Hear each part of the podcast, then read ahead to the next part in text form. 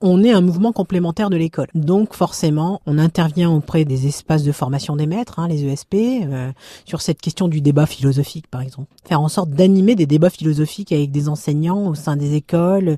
On a formé, euh, tout particulièrement sur la métropole lilloise et à Lille, des enseignants sur cette question-là, sur comment animer du débat philosophique avec des enfants. Voilà, ça c'est des petites choses qu'on effectue avec l'éducation nationale. J'ai pas envie de vous dire qu'on fait plein de choses, mais on essaye quand même de faire euh, des choses. Et au demeurant, ça part parfois aussi des bonnes volontés des individus. C'est pas forcément l'institution sur cette question-là. Ça fait partie aussi du projet de classe, du projet pédagogique.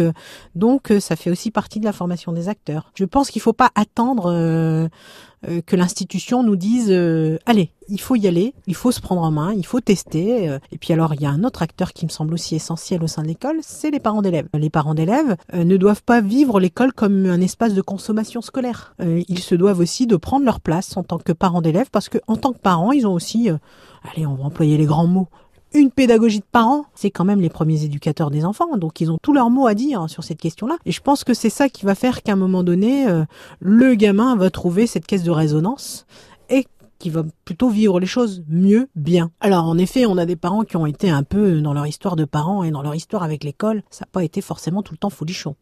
Euh, bah, c'est aussi permettre de repartir sur des, des, relations un peu plus sereines, un peu plus tranquilles, et revivre son appréhension à l'école à travers son gamin. Alors euh, c'est la vie par procuration, hein, c'est une belle chanson ça. Mais c'est ça en fait. Hein, à un moment donné, on se dit bon bah moi quand j'étais gamin c'était comme ça. Bon avec mon gamin je vais plutôt faire ça. Enfin c'est cette question de la transmission.